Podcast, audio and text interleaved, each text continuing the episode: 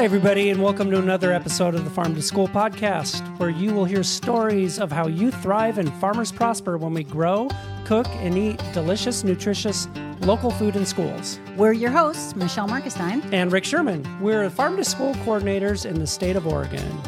This episode is a departure from our typical format where we interview someone because we got so many requests from listeners to do a short primer on what is farm to school and school gardens. Yeah, what what is that, right, Michelle? Yeah, good luck. Rick, what is it? No?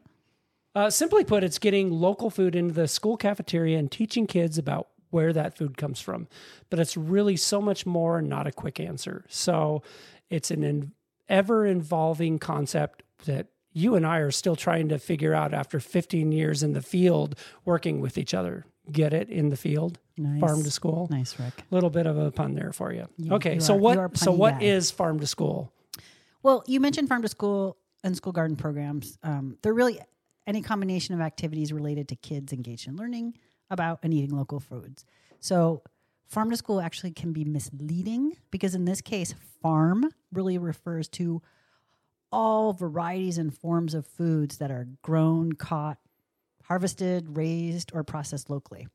So, local foods to kids, meaning from the farm, all those things, includes everything from fresh apples to zucchini to frozen dried or canned produce, local dairy, fluid milk, cheese, yogurt, whole grains, um, even locally processed foods that are served more as the center of the plate menu items. So, Oh, sorry, that was our office assistant, Odie. Go ahead, continue, Michelle. um, well, I was just thinking things like tamales, uh, yakisoba noodles, pink shrimp, smoked beef. Now, you said uh, seafood items, pink shrimp. Uh, I have a really good memory example. We have our farm to school grant, and some uh, school districts take advantage of getting reimbursed in our state for locally grown or raised food. And so we always try to say, hey, use some of these items like seafood. And people say, oh, it's too expensive to be to put on a school lunch. When a school lunch, you know, might cost five bucks and center of plate item like shrimp, you know, that might be uh, take up a good chunk of that of, of that cost. And so, but the thing is, we have money to reimburse for it. So we had one school district, Bend-La Pine, a few years ago. They did a whole thing. They spent all their money on seafood for one year Amazing. and it was uh they had they had a chef that developed recipes. They had a i think a fish taco truck at their high schools. They had uh locally caught sole. That's s-o-l-e sole sole fish. And they had uh yeah uh, shrimp they used. And you would think the argument is like if you know where bend is in oregon it's in the middle of the state. It's in the high desert. It um, is i don't know how many gonna say it's miles from the ocean. several hour drive from the coast. it is probably about three hour four hour drive? Three to four? I drive there Two and it's two and a half. passes, let's put it yeah and and they're in the desert high desert. So they they the kids there don't have a lot of opportunity for fresh seafood but they just loved it because they were exposed to it. They really truly loved it. And they played it up. They called it boat to school. yeah. Um, so that's a great example of how farm to school is really that farm is broad, but schools is a broad term that's used too.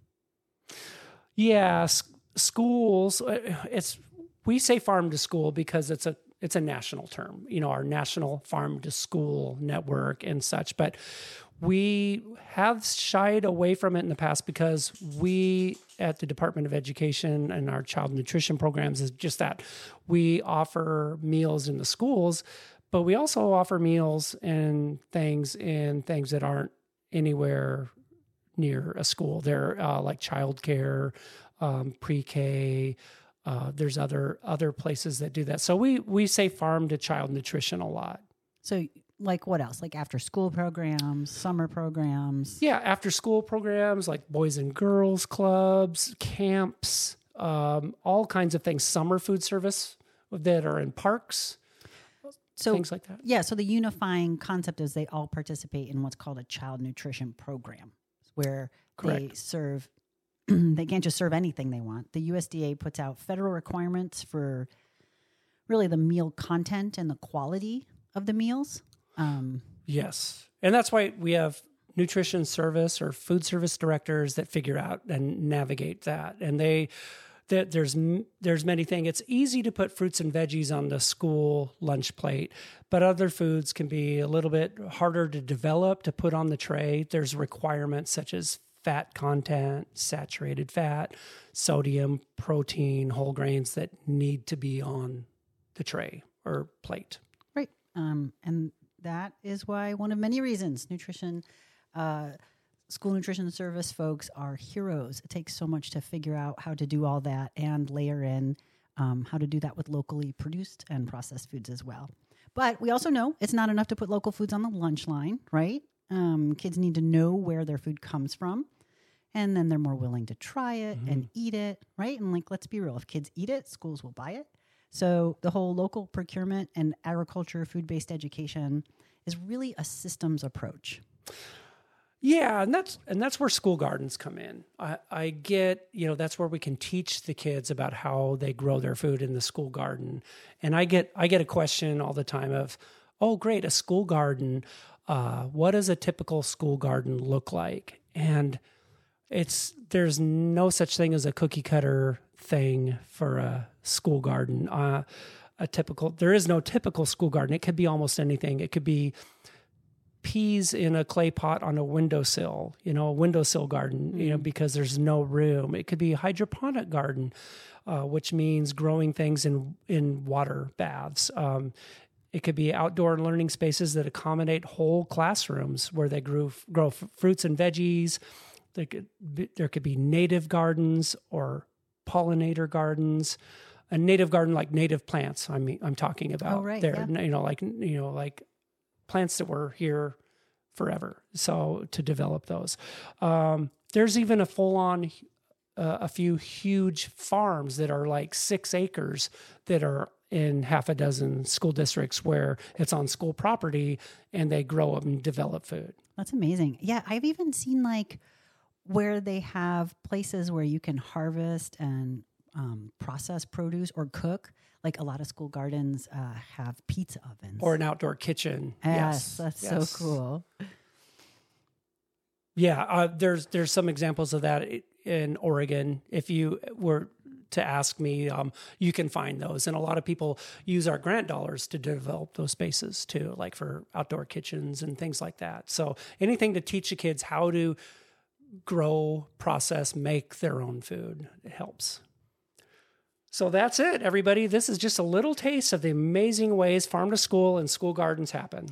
Yeah, and while they look different in every single community uh, across the country, farm to school and school gardens are really all grounded in shared values of community health and well being and prosperous local food systems. So, thanks everyone for tuning in. Yeah, thank you, everybody. Farm to School podcast was written, directed, and produced by Rick Sherman and Michelle Markesteyn and was made possible by a grant by the United States Department of Agriculture. The content and ideas on the Farm School podcast do not necessarily reflect the opinions of Oregon State University, Oregon Department of Education, or the United States Department of Agriculture. The USDA, Oregon Department of Education, and Oregon State University are equal employment opportunity employers. Do you want to learn more about Farm to School? Check out other episodes, show notes, and much more at rootopia.com. That's R O O T O pia.com. Rootopia is a project of Oregon State University. Or do you have an idea for a future podcast? Please email us at info at rootopia.com. Bye, everyone. Thanks, everybody. See you next time.